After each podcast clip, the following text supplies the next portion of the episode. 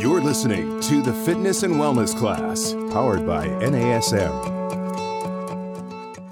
NASM's new subscription service, NASM Connected, is the best value in fitness. When you sign up, you'll get access to everything you'll need to expand your career, master new disciplines, and stay up to date with your certification in one great package. Gain instant access to over 350 online fitness courses available anywhere, anytime, on any device. Earn CEUs for dozens of approved providers. Plus, unlock articles, webinars, videos, and podcasts from the biggest names in fitness. Don't wait. Sign up today and unlock the best content in fitness at the best price. Get connected at nasm.org/slash connected or call 1-800-460-6276.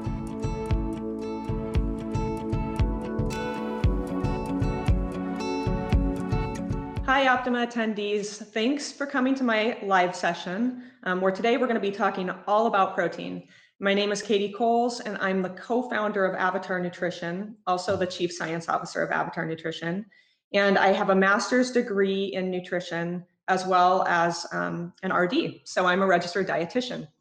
Basically, all that means is that my entire life pretty much revolves around nutrition. And um, so it's a pleasure for me to be here today talking a lot about protein. One thing I've noticed when on social media, because I make a lot of content for my followers as well as for my company, is that I get a lot of questions in the comments specifically about protein. And when I did a quick Google search, it's it's pretty clear as to why. Um, there is just a ton of conflicting information out there. So I did this Google search. Here are some of the headings that pulled up. They're out there on the internet. Some were saying you're not eating enough protein, right? Others are saying protein is dangerous. We're obsessed with it. Some are saying not eating very much protein is a good thing. It extends lifespan.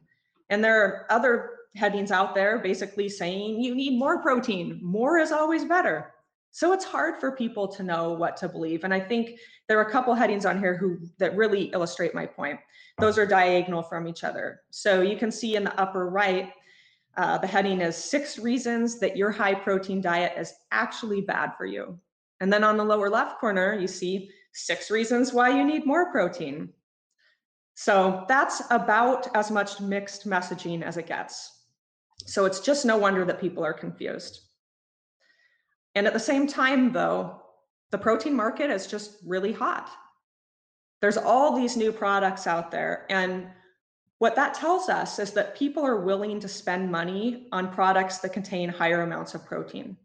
So there must be some greater benefit to eating more protein. People must be getting something from it if they're willing to pay that kind of money. And so all these companies out there have gotten really creative.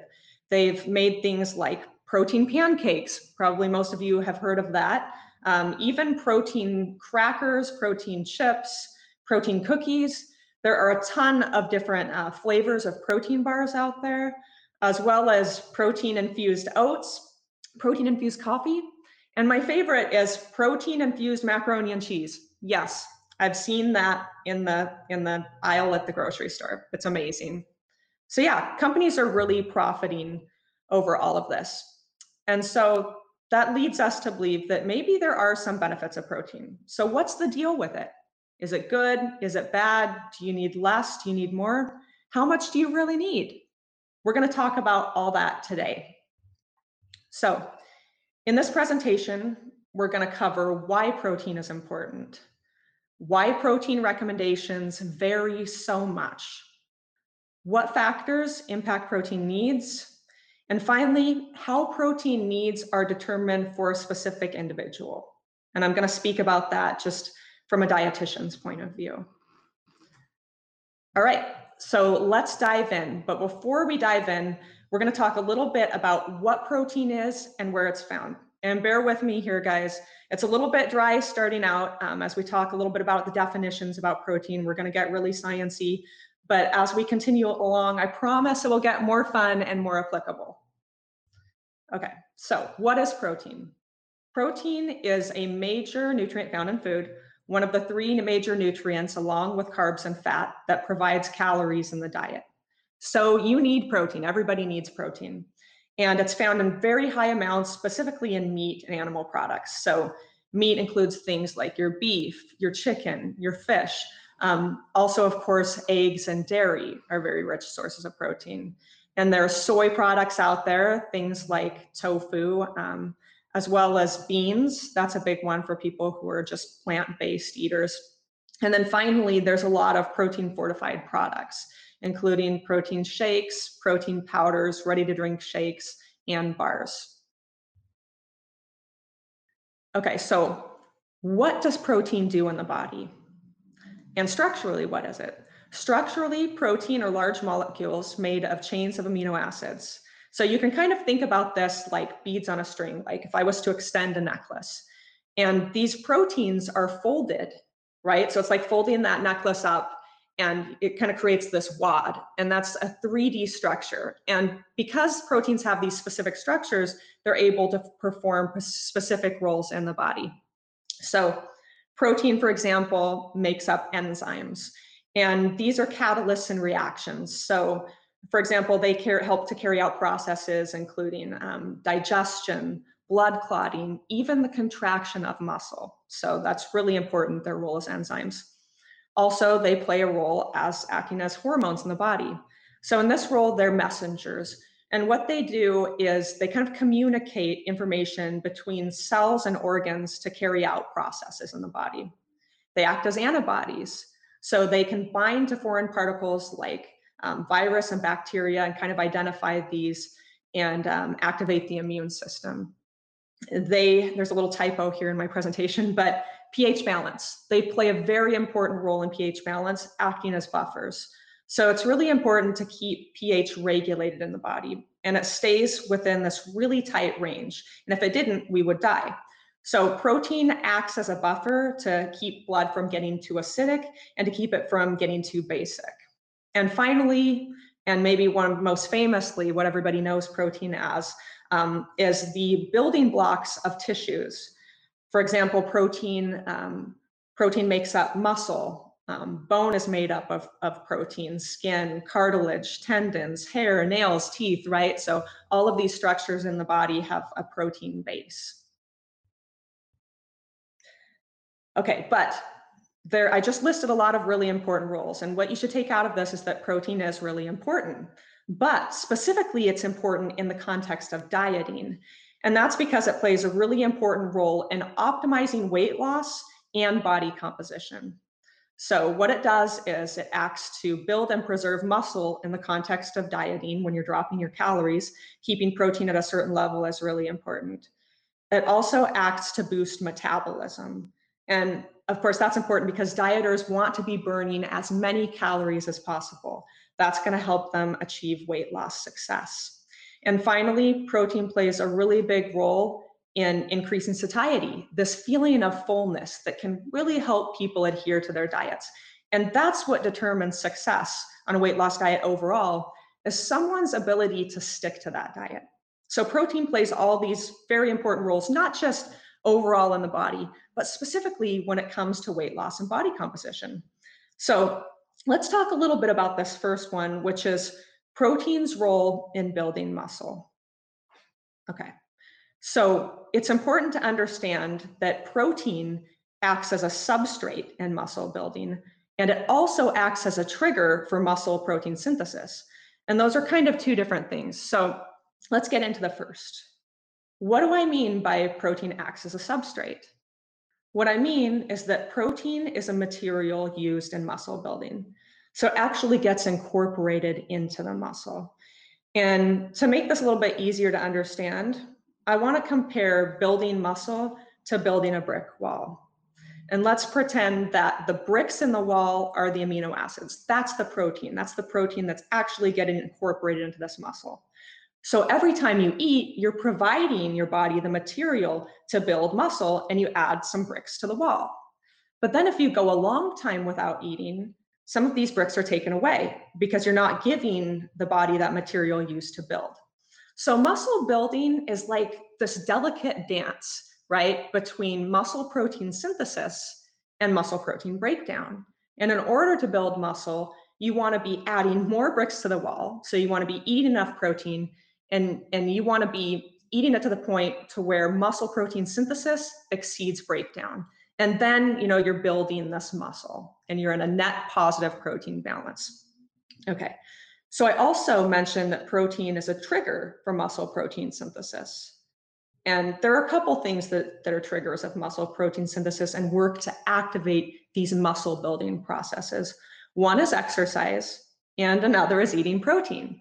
Eating protein itself turns on these pathways that then work to activate muscle protein synthesis. And you can see here in the graph, um, what I have on the x-axis is a person eating you know 10 grams of protein 20 30 40 grams of protein and the y-axis shows the response in terms of muscle synthesis and what you can see is that as you're eating more protein when you get to about 20 grams you can see that muscle synthesis is kind of at a maximum. At that point, it really tapers off. You don't get much greater benefit eating 30 or 40 grams of protein.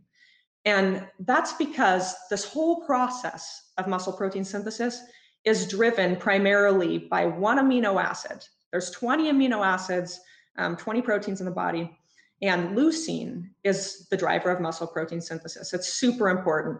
It's kind of like this key that can unlock the process of muscle building. So if to fully maximize this process and fully turn that key, you need to get about two and a half to three grams of leucine in a sitting. And what that equates to is 20 to 30 grams of protein. Now, so the amount is really important, but um, the quality of the protein is also important because there are varying leucine amounts in different types of protein. Plant sources of protein tend to have lower leucine levels, and animal sources of protein tend to have much higher leucine levels. So in the graph here, we're showing whey protein, and that's one of the most powerful proteins for stimulating this process of muscle building because it's very quickly digested and absorbed, so it hits the bloodstream really fast, but it also has really high levels of leucine. Okay, so 20 grams of leucine is basically going to kind of max out this process and if you keep eating more of that, you're not going to see greater benefit. Whereas with plants, you might have to eat something like 30 or 40 grams to maximize that process. But for the purposes of this presentation, we're just going to say that about 20 to 30 grams of protein will maximally activate those muscle building pathways. Okay, so also when you look at the graph, something that is notable um, is that you don't see, like I was saying, you don't see much greater effect from eating more than 20 grams of protein. But you do see a little bit of an effect, right? The, the graph shows the line continues to go up a little bit. So you are getting somewhat greater activation. But studies have shown that it's not really technically significant.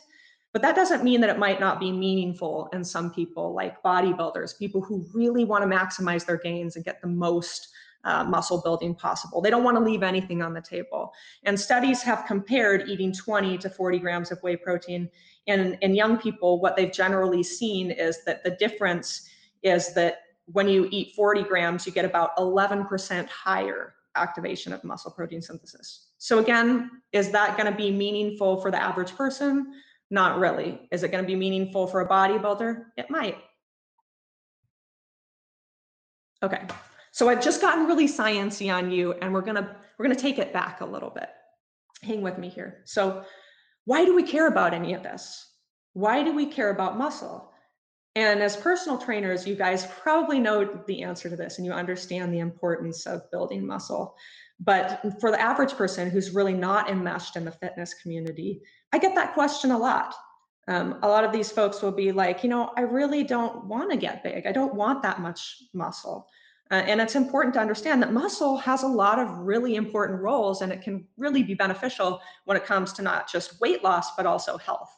So here are some reasons why you, we care about muscle. The one is that in the context of dieting, we want to lose as much weight as possible, but not just weight. We want to make sure that the majority of that weight is coming from fat. That's what we're trying to get rid of. So you want it to, you want to eat enough protein, you want to do all these things like lifting weights to maximize muscle preservation so that when you do lose weight, most of it's in the form of fat rather than muscle. And let's not kid ourselves. It also looks good, right? It provides shape to the body. Um, and many people don't realize this, but higher levels of muscle mass for a given body weight are associated with better health. Um, for instance, having more muscle is associated with a lower risk of things like diabetes. You're able to control your blood sugar better. Um, it's associated with a lower incidence of uh, heart disease and even mortality. So muscle obviously is a pretty beneficial thing um, and it can be a marker of health. Um, as and maybe the most important thing for dieters is that having more muscle increases the amount of calories you burn, right? So if you're trying to lose weight, you get to eat more food, right? And that's that's what we really care about. Um, and some of the and technically, if you want to get into the math of it, resting muscle for each pound of resting muscle, it burns about six calories. Okay, and that's just to keep to remodel the muscle and just to kind of feed the muscle, just a resting muscle. So if you put on 10 pounds of solid muscle and you're working out really hard in the gym, what that equates to is burning about an extra 60 calories per day. Okay, let's put that in perspective. That's about one Oreo cookie. Doesn't sound like much, does it? You're like, dang, I hear I could I could eat more, you know, but one more Oreo cookie a day, that's not much for building 10 pounds of muscle. It's hard to build 10 pounds of muscle. But what people don't realize is that when we say that resting muscle burns six more calories a pound, what we're talking about is resting muscle. We're not talking about muscle during activity or you know the cost of exercising the muscle or moving a heavier body around as happens when you put on muscle. If you factor those things in, that 60 calories can e- easily double or triple you know? So maybe you'll burn 150 200 calories extra when you factor in activity depending on the duration and the intensity of it. And that can really add up. That extra amount per day over a week can add up to more than a thousand calories. So then in terms of weight loss that does become meaningful. So don't let people fool you when when they say that adding muscle really doesn't do that much for metabolism. Okay Another really important role of protein, uh, speaking of metabolism, is has to do with the thermic effect of food. So when you eat food, metabolism transiently rises. Okay, so the reason for that is calories are needed just to process food. So you're burning off calories in that. You're also burning off calories in the form of heat. I don't know if you guys have ever had the experience of like going to a Brazilian steakhouse, for instance. Um, or just a place with really large servings of steak. And you eat all this, you eat a ton of protein in one sitting, and you get what we refer to as the meat sweats. And what basically that's referring to is all this heat, all this sweating that you do after eating protein. It's referring to this byproduct of the thermic effect of food. Okay, I've never experienced it myself, but my business partner has. He talks about it all the time. So that's a thing. Um, but, anyways, it's the thermic effect of food. And um, this whole process of eating does burn extra calories, but protein, carbs, and fat are each different in, a, in how many calories are burned off in the process of actually metabolizing each one. So when we talk about protein, if I was to eat 100 calories of just pure protein, 20 to 30 of those calories I just ate would be used to process the protein. Okay, so it's not a very efficient process. A lot of it is just burned off in processing. And those are 20 to 30 calories that I'm not going to be storing as fat. So that's a really good thing. Now, carbs, comparatively, if I eat 100 calories, I'm only going to burn off about 5 to 15% in processing. And with fat, I'm not going to burn much at all. If I eat 100 calories of fat, I'm only going to burn off somewhere between 0 to 5% of those calories. So fat is stored really efficiently. But muscle is much more expensive to digest. So if you're going to eat something, um, you're going to overeat something, it might as well be in the form of protein because you're going to store less fat from that protein. So that's the thermic effect of food. Also, protein plays a major role when it comes to just helping to keep you full while dieting. And like I was saying, someone's ability to stick to a diet determines how successful they're going to be in losing weight. So this is this is one of the most important things. And protein has been shown to be more filling than either carbs or fat. And eating protein also leads to a spontaneous reduction in calories. So, what do I mean by that? I mean that if you're to eat a higher protein calorie or a high protein um, calorie diet, and the greater proportion of it's coming from protein, you're probably going to eat less food overall without even trying. You just spontaneously eat less because protein is so filling.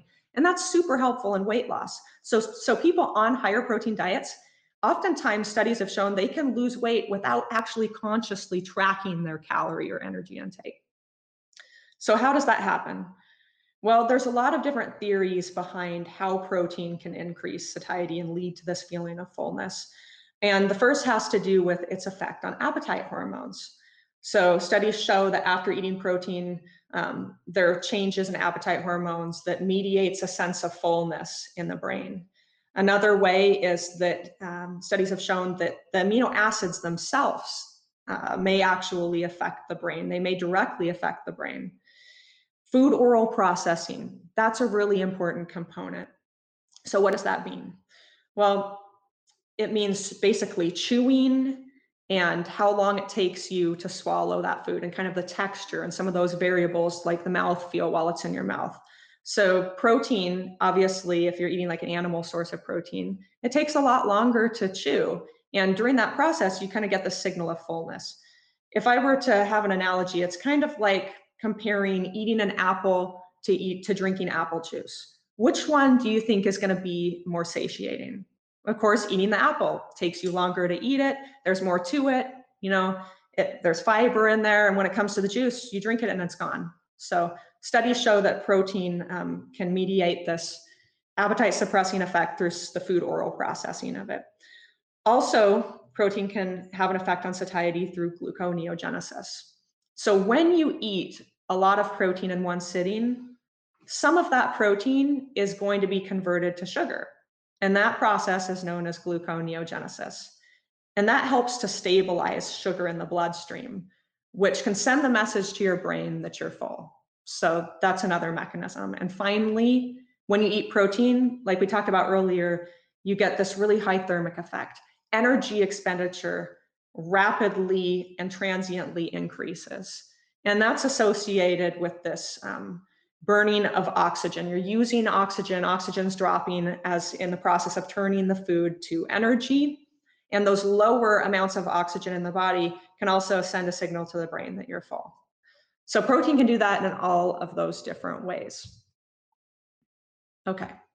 So now I just want to pitch you guys something here. I want to, I want to get you guys thinking about how much protein we really need because protein is obviously important. We've gotten really sciencey and we've talked about all the different ways that protein is important.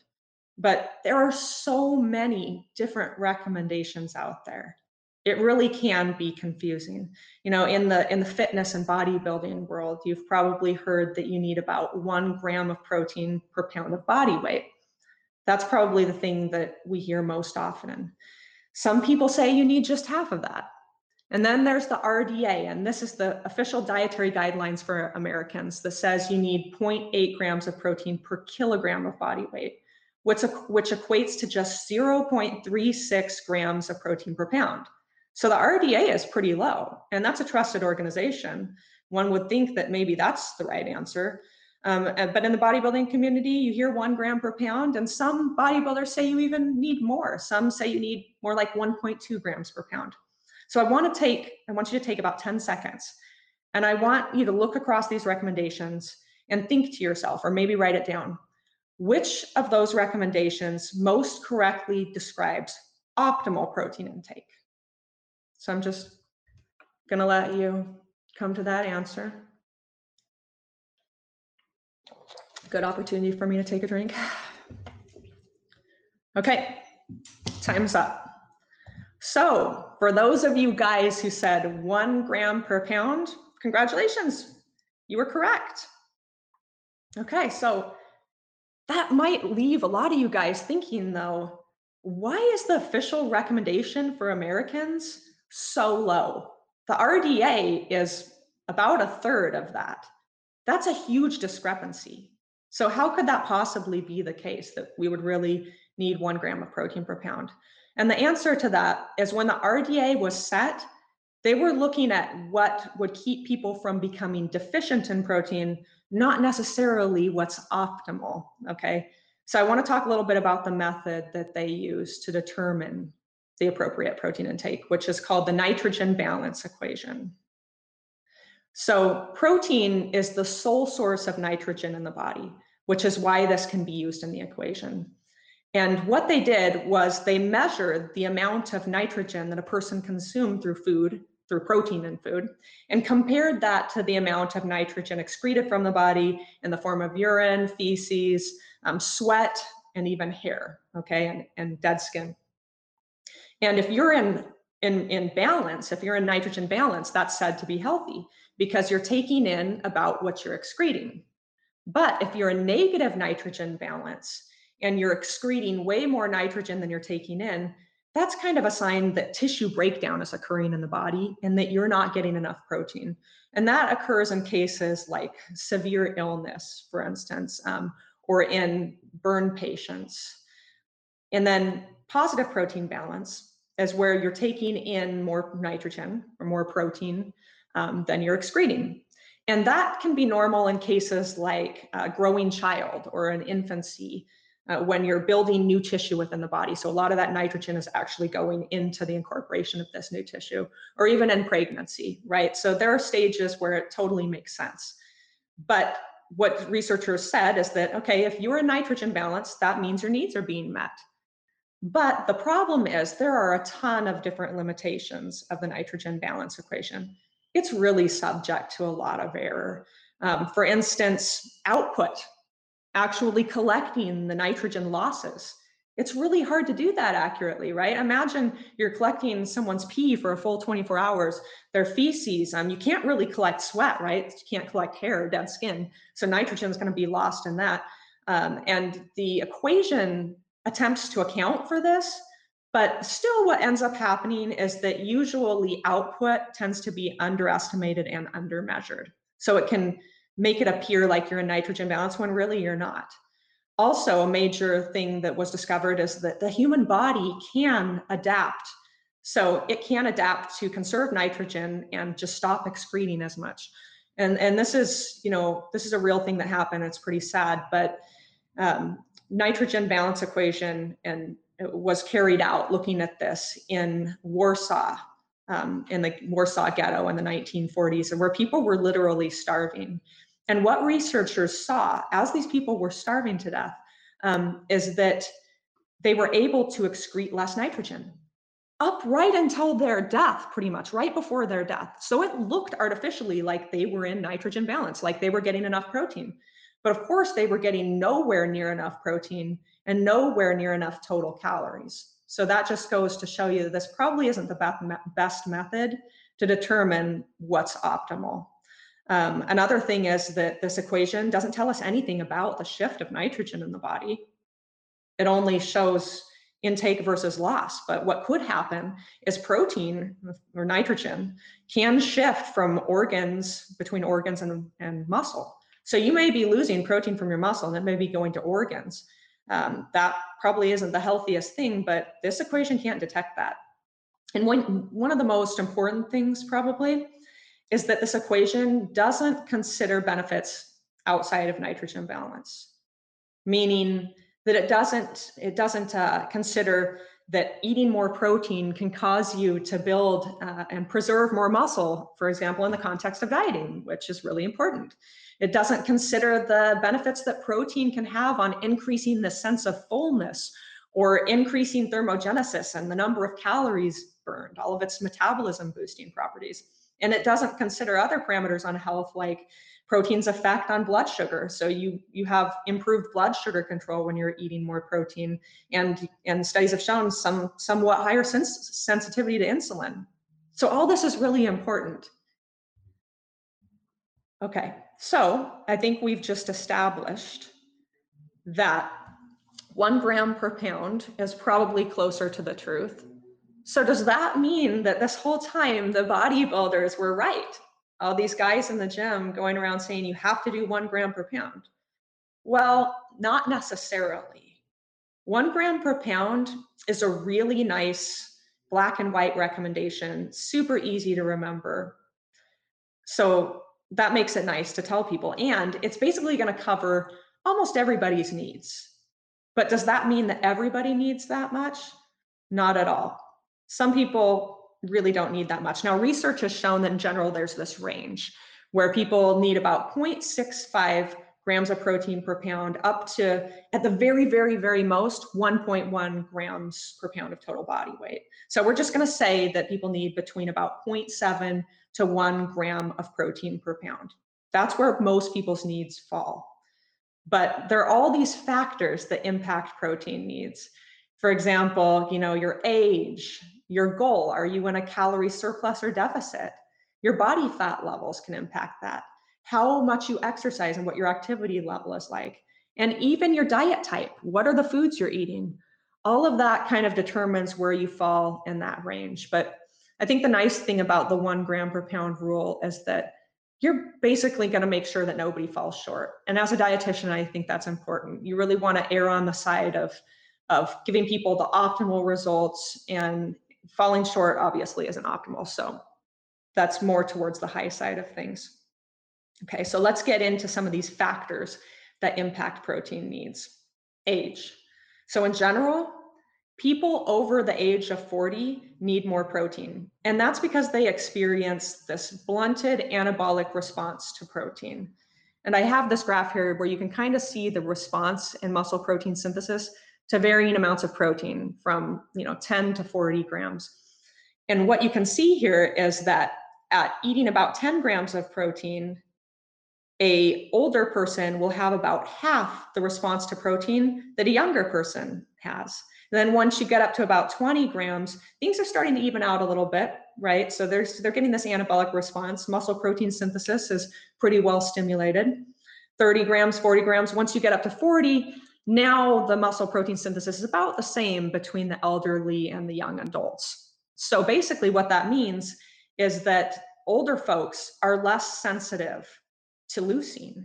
That's what researchers believe this all comes down to is their bodies are just less sensitive to leucine and you need a higher dose of leucine to get that same response. And that's why it's important for older folks to really pay attention to how much protein they're getting in a sitting. And beyond that, the quality of protein becomes even more important. Remember how I was saying that leucine is the dri main driver of muscle protein synthesis. Um, and that's true. And not all protein is created equal when it comes to that. They have varying amounts of leucine, and animal products tend to have more. But there's also other amino acids that are really important in this muscle building process. And those are called essential amino acids. And we're going to get a little bit more into that as we go along. But right now, in the next slide, we'll talk more about essential amino acids, what they are, and specifically why they're important. But what you should take away from this is that right now, animal source of protein are going to be a much more powerful type of protein for muscle building because they're higher in leucine and essential amino acids. So um, it's really important for older folks to pay attention to that quality. And something else of note is um, with older folks, they tend to lose a lot of muscle as they age. So in the young adult, the human body is made up of about 50% of muscle. But by age 75, that drops to about 25%. So older people who want to maintain their strength and independence really need to pay attention to this. This is where protein timing does become important, as well as you know the quality and the amount you're eating and, and even the timing, right? You really want to be activating these muscle synthesis pathways. Um, another thing that increases protein needs in older people are inflammatory conditions. So a lot of these folks tend to have things like arthritis. Um, a lot of them might have diabetes, things that are really inflammatory in nature. And what happens with those inflammatory conditions is the liver creates these acute phase proteins. Protein is used to create these mediators that then kind of do this crosstalk with the rest of the body that activate inflammatory pathways. So that takes proteins out of the pool of available proteins within the body. So you also need to be getting more protein um, if you have inflammatory conditions when you're aging. So all of these, for all of these reasons, it's really important for older folks to focus more on protein. All right, so I promised you that we would talk a little bit more about essential amino acids, and we're gonna do that in this slide. vegans need more protein. And that's because of the type of protein that they're getting. I told you a little bit before, and you can see on the graphs that um, protein from animal products tend to have co higher concentrations of both leucine and essential amino acids. So let's talk about essential amino acids. Essential amino acids um, are really important because they are proteins that the body cannot make itself. It has to get it through food. And of the 20 amino acids, nine of them are essential. Now, animal products tend to have a much more complete amino acid profile, meaning that they have essential amino acids that are roughly in about the same concentration as needed by the human body. Whereas plants, they really don't have that. Very few plant proteins have this, uh, contain all of these essential amino acids in the right amounts that the body needs. So those have been called incomplete proteins. So vegans, people who aren't eating animal proteins, really need to pay attention to combining proteins to make sure that they're getting enough of these essential amino acids. Um, and you can see here in the graph that there are all these sources from plants. You can see that they're clearly lower in essential amino acids and leucine. So that has important repercussions for muscle building. Uh, somebody who's vegan is going to need to eat around 10 to 20% more total protein to hit that leucine threshold and get enough of these essential amino acids they can really maximize the muscle building processes. That said, I get a lot of questions from, from vegans who ask, well, can't I just supplement leucine?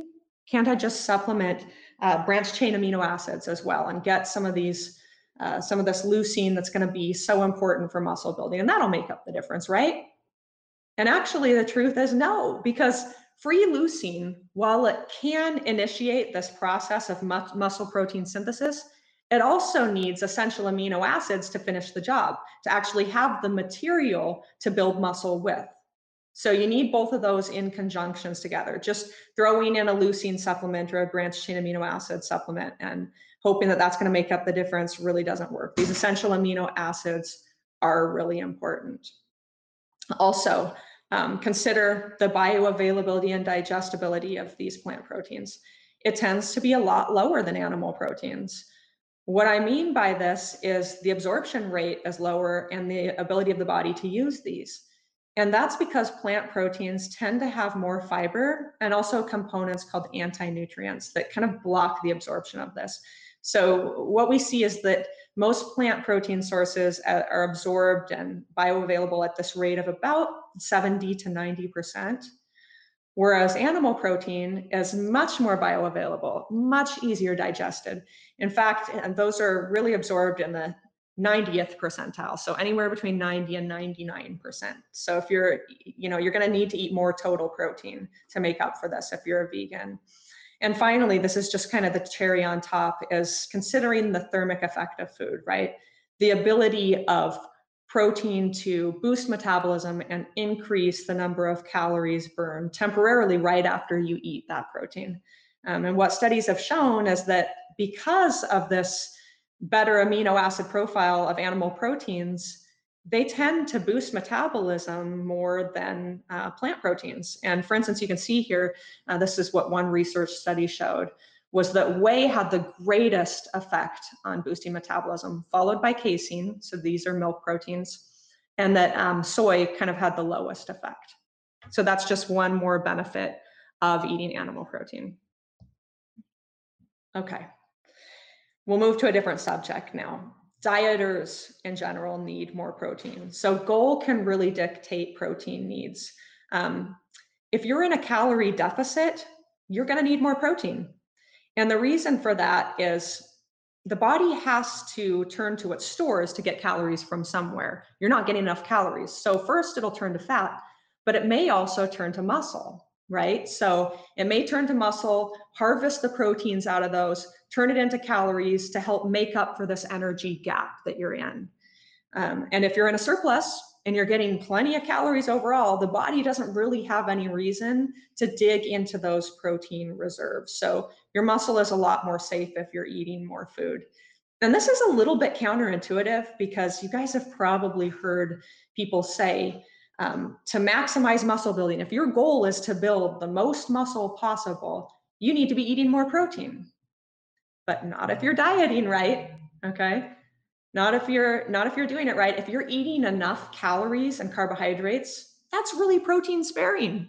It's going to keep some of this protein from being broken down, the protein that you're eating, as well as protein from muscle, and turning it into energy. So you're just going to need less protein overall. Okay, piggybacking on this idea is body fat. Leaner people are going to need more protein. And the reason for this is that body fat serves kind of as this extra source of calories for your body. So a person who, you know, think of some of the clients you have, um, someone who is maybe 300 pounds and maybe they have 50% body fat. That's a lot of body fat to draw from. The, the human body is probably not going to get that desperate and turn to muscle and to use that for calories. That's just not as efficient of a process. But as this person continues on their weight loss journey with you and their body fat stores get less and less and less, and say they drop down to like, you know, 200 pounds, maybe 20% body fat, um, that's a lot less fat to draw from. So now the body, you're going to be at greater risk of losing muscle as the body tries to harvest some of this protein from the muscle, take those proteins and turn it into calories. So that's important to remember is that the leaner a person is, the more protein they're going to need. Okay, and finally, how much a person exercises and just their activity level overall can increase protein needs. And the reason for this is because whole protein, whole body protein breakdown tends to occur with higher levels of activity. And this really applies a lot to athletes. Okay, so why do athletes need more protein? Well, I think it's pretty obvious for weightlifters. Let's take weightlifters. You know, their whole goal is to get more protein in order to build and remodel muscle, to repair that, to promote muscle synthesis, and just kind of to provide this material to increase the amount of muscle they have. But endurance athletes, a lot of people, a lot of endurance athletes think that they don't need protein. This has been kind of a historical issue that they're like, you know what? I don't really necessarily want to increase my protein intake because that might mean adding muscle. And that's weight that's not really going to help me race faster or improve my efficiency. So, you know, they don't really focus on protein as much. Instead, historically, endurance runners and athletes have tended to focus more on making sure they're getting enough carbs, getting enough calories to really fuel their performance. Um, but that's a mistake because protein, you know, can be very beneficial to endurance athletes. A lot of people don't realize this, but um, the energy used during endurance activity, about 10% of that can come from protein that's eaten, protein in the liver, and protein that's broken down from muscle. 10%, that's a lot. So, endurance athletes need more protein to kind of offset this protein oxidation that happens during activity. Also, the proteins aren't really necessarily used the exact same way as is as in um, as in weightlifters, right? So Protein is really used to remodel muscle, to build muscle, but endurance athletes, yes, you are having muscle repair and you are building a little bit, but a lot of these proteins are going to be shuffled into uh, mitochondrial genesis. So let's talk a little bit about mitochondria. You guys might remember that word from maybe middle school biology, right? Where you learned that mitochondria are the powerhouses of the cell and what their role is, they're organelles that are in the cell and they act to take the energy you eat from food, right? And actually turn it into ATP. So it's taking the food you eat, turning it into energy that your body can use. And for endurance athletes, that's a really important thing. These mitochondria are really important because you know you want them to work as efficiently as possible because they're the thing that's going to fuel your performance. And what protein does is it kind of acts to help remodel these mitochondria to make them better. And also, it's used in remodeling structures that improve oxygen delivery for the athletes, right? Like, um, for instance, remodeling capillaries and stuff like that, stuff that's going to push blood around the body. So, that's going to make you a better athlete. So, really, getting a lot of protein uh, for an endurance athlete is still important. And also, um, right after a race or right after a practice, endurance athletes something they want to pay attention to is getting kind of this carb reload, right? And studies have shown that if you're not getting that much, um, that many carbs after a workout, something that can improve glycogen resynthesis from these carbs is eating protein. So it can really enhance the uptake of the carbohydrates into the cell and kind of replenishing these glycogen stores that were lost during the endurance activity. So yeah, athletes don't think about it, especially endurance athletes. They don't really think about it, but uh, it, protein can have a lot of really important roles. Okay, so I think we've nailed down that for most people, 0.7 to 1 gram of protein per total pound of body weight is where it's at. That's about how much a person really needs to be eating to optimize, you know, dieting success and body composition and stuff like that. Um, but there are exceptions to this rule. And this is really important to remember. For example, very obese people, they may not need 0.7 grams of protein per pound. They may need quite a bit less just depending on how much extra body fat they have. And I, I, thought that it would be good to illustrate this by an example. So let's pretend you have two different clients. One is 200 pounds and 25% body fat. Okay. So if we do the math on that and we're, we're using our rule of 0.7 grams per pound, uh, we're multiplying that times their body weight, what we get for their protein recommendations is about 140 grams. Eh, that seems definitely doable and reasonable. Now, let's say that you have a 450 pound client who ha maybe has 65% body fat, okay? If we employ that same math and we multiply 450 times 0.7, what we get is 315 grams of protein. That's going to be really hard for somebody to eat and probably not very appropriate. Good luck getting your client to do that. It doesn't taste good, it's not palatable, and it seems like overkill, right? Because it is overkill. If somebody has that much body fat, you have to remember that body fat really isn't very metabolically active. It doesn't require a lot of calories to exist really the thing that's requiring the calories and the protein is going to be your muscle. So maybe a more appropriate thing to do in the case where somebody is very obese is to look at lean body mass instead. Um, and so what dietitians do is they might take that lean body mass, calculate it out, and multiply it by 1 to 1.2 grams of protein per pound. And in that case, when you do all that math, you get a pro protein recommendation of somewhere between about 157 grams and 189 grams. Okay, so that's a lot more reasonable than 315, right? And another thing, and maybe an easier thing to remember, um, is that something else that people do is just using ideal body weight. So they take their client and they're like, okay, they're 450 pounds, 65% body fat. Where would I like to see them down the road? What is the optimal body weight? What's their ideal body weight going to be at the end of all this? You know, maybe you say for that person it's 220 pounds okay? So if you do the math um, and you multiply that by 0.7, you get a recommendation of 154 grams. So that's kind of right on track. And if you multiply it by one gram, that's 220 grams. So somewhere in that range, all of that is still reasonable. Okay, and one other exception to that 0.7 to one gram rule is gonna be if somebody has pre-existing kidney conditions. So these folks will be in like stage two, three, four kidney disease. Um, but once they reach the phase where they're in dialysis, the filtering of the, the kidneys is happening with a machine and the filtering out of the proteins, so they don't really need to worry about it as much. But it's important to remember that you know these people need significantly less protein, and that's not really something we want to mess with. Um, so, but just understand that if there's a pre-existing kidney condition, these rules are not going to apply and they need to be seen as specialists. A little bit out of the scope of this presentation, but definitely something I thought I should mention. And speaking of kidneys, can too much protein damage the kidneys of a healthy person? I thought it would be fun for us in the last 10 minutes or so of this presentation to go over some of these protein myths out there and to bust some of them. And I think that this is the most prolific myth is healthy people just being terrified to eat more protein because they think that's going to cause damage. And why would they think that?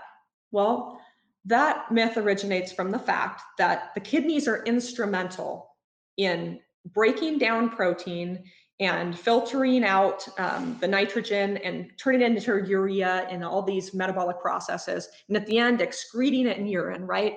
So the body does all these pathways the kidneys do to try to, to try to get this uh, to turn everything into urea, right? So it filters out all the waste. And obviously, if you're eating more protein, more of these pathways are going to be activated, putting more stress on the kidneys. So people think, ah, oh, I don't want to stress out my kidneys. They might get worse over time and not as good at filtering things out. I'm just really overtaxing them. But the truth is that this only happens with pre existing conditions. So you have to have a problem already with your kidneys or have severe diabetes or something that's going to compromise your kidneys in order for protein to cause damage. Now, that being said, like anything else, if if you eat enough protein, and I mean an obscene amount, you can have a problem. So, I mean, it, the, the dose makes the poison. Even if you drink enough water, that can kill you. Okay, so protein in an obscenely high amount can cause problems. And this was seen in, in pioneers coming over from the east to the west a couple hundred years ago in the US. Um, and because they didn't have access to a lot of food, they ate rabbits. That was something that they could catch and they could eat. And rabbits don't have a lot of fat on them. It's really just a lot of lean protein. So to stay alive, these settlers were eating massive amounts of protein. And what happened was their body could not produce enough enzymes to convert uh, this protein and the nitrogen in the protein to the urea. Okay, so it built up to toxic, toxic levels. And the end product was that they ultimately succumbed to this and they died. So, yes, you can't eat too much, but that amount has shown to be like maybe two and a half to three grams of protein per pound for long period. That's a lot of protein. I mean, if you're looking at like a 150 pound person, that's going to be like 350 grams of protein a day. That's crazy high. Um, so obviously wouldn't advocate that. But research has shown that two grams of protein per pound of body weight has been safe after two months. That's still pretty high and quite a bit beyond needs, but that has been shown to be safe for a period of two months. Also, 1.1 to 1.4 grams of protein per pound has been shown to be safe after a whole year. Okay, so certainly one gram per pro- of protein per pound isn't anything that's unusually high and would cause problems. Okay, next myth, kind of piggybacking on that, is that too much protein can cause bone damage, can cause brittle bones. And this myth came from the observation that when people ate protein, um, calcium was excreted in the urine. They saw that happen and they thought, okay, protein is pretty acidic. It must be the acid that is causing this calcium to leach out from the bones. This is terrible for bone health. But the fact of the matter is, there has been never been any um, studies showing that the calcium that's being lost is from bone. In fact, studies have shown that when you eat protein, you actually are able to absorb more calcium in the GI tract. So you're actually absorbing more calcium, and that might be what this higher amount of calcium in the urine is coming from. You're absorbing more, so you're also excreting more, and it's kind of offsetting the losses. So beyond that, um, actually higher protein intake has been associated with higher bone density and better bone health in general. Okay, so that one's busted. Next protein myth, and this is a good one for all you fitness folks out there. You can only absorb 30 grams of protein in a sitting. Is it true? We hear it so much. It seems like it must have some basis, right? But actually, I think what's going on here and where this myth came from is that people were confused between the amount of protein necessary to maximally turn on muscle building pathways, which is about 20 to 30 grams of protein in a sitting, and they confused that with the amount they could absorb, right? So they were thinking that there's this end cap on the amount that can be used for building muscle. But that's neither, but that's certainly not true. Um, yeah, studies on sh- have shown that if somebody, for instance, eats 30 grams of protein versus 90 grams of protein, there's no greater response in terms of muscle protein synthesis. It kind of maxes out, like we talked about earlier and like shown on the graph, around 30 grams but that doesn't mean that anything beyond that is a total waste. The body is going to absorb virtually all the protein that you eat, especially if it's animal protein. Um, and yeah, a lot of the extra protein that you're eating beyond 30 grams, of course, is going to get broken down, oxidized, and used for energy. But that doesn't mean that all of it is. A little bit of it is still going to be used for tissue building purposes, shuttled to organs, things like that. Um, but what's really important to remember is that extra protein beyond that 30 grams has been shown to suppress muscle protein breakdown. And remember how I said that total muscle building is kind of this dance between muscle breakdown and muscle synthesis? Well, muscle breakdown is a part of the equation. You're maximally stimulating muscle protein synthesis when you eat 30 grams of protein. And if you continue to eat a little bit beyond that, you're suppressing muscle breakdown to an even greater extent. So your total ability to build muscle is going to be higher. Okay, and the next one protein distribution trumps total protein intake. And I kind of fell victim to this myth back in the day. Um, back when I was training for fitness competitions, um, I felt like it was really important to get the timing of protein intake right. And I emphasized it so much that you would have thought that if I didn't set my alarm and eat protein like every three or three and a half hours, that I would just completely atrophy. I'm not kidding. I would take my protein shaker to my job at the club where at where part time I was a bouncer, right? And I would just open it up and drink it because it was three hours. My alarm went off. I needed to make sure that I really maximized muscle synthesis for this show. Um, but the truth is that long term studies looking at how protein is distributed uh, have really shown that it doesn't really make much of a difference, right? Um, so theoretically, theoretically, it would um, make sense that if you're activating muscle synthesis several times per day, then that means you're going to get a greater muscle building response. And some people might even believe that, hey, if I can maximally stimulate this pathway and then just keep it high, keep eating protein continuously, then I'm really going to be golden, right? Then I'm going to be building so much muscle. But research has shown that after eating a meal, protein um, dropping in your blood is a really important part of building muscle. You, it's called a, having a refractory period. So you need you need um, protein to drop from the blood.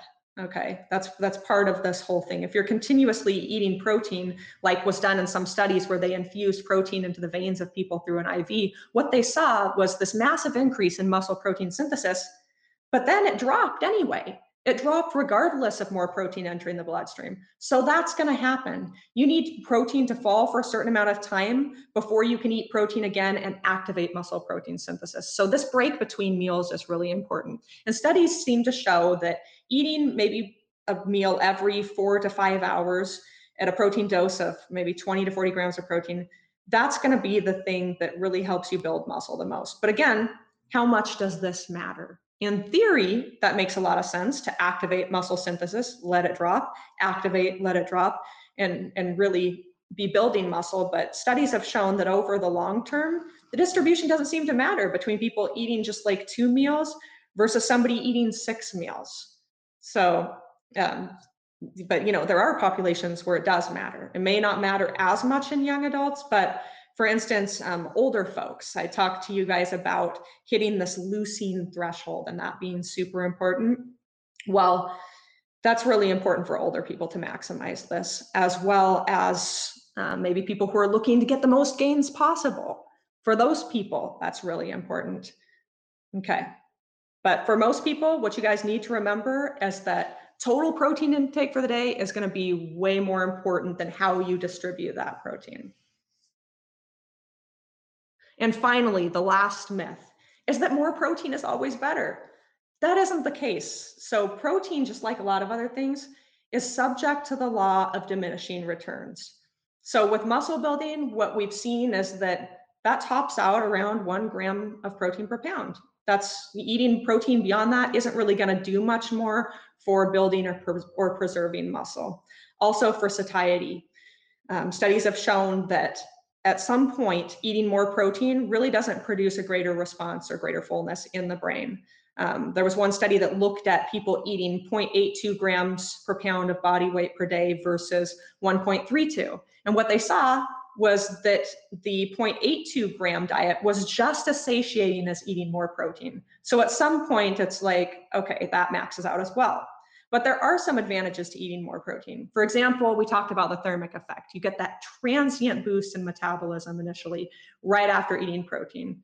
That's going to be helpful. So if you're overeating a macronutrient, protein is probably going to be the one you need to choose. And then, of course, there are significant disadvantages to adding more protein. um, especially in the context of dieting. You only have a limited amount of calories to work from, so that protein is going to displace carbs and fats in your diet. And you don't want that, especially if your goal is performance. You're going to need a certain amount of carbs, um, and you're going to need a certain amount of fat to prevent fatty acid deficiency and keep hormones that impact metabolism high while dieting, like testosterone. So that is important to note. More protein isn't always better. All right, so we talked about a lot of different things today, and let's just do a quick recap. So these are the important things I want you to remember.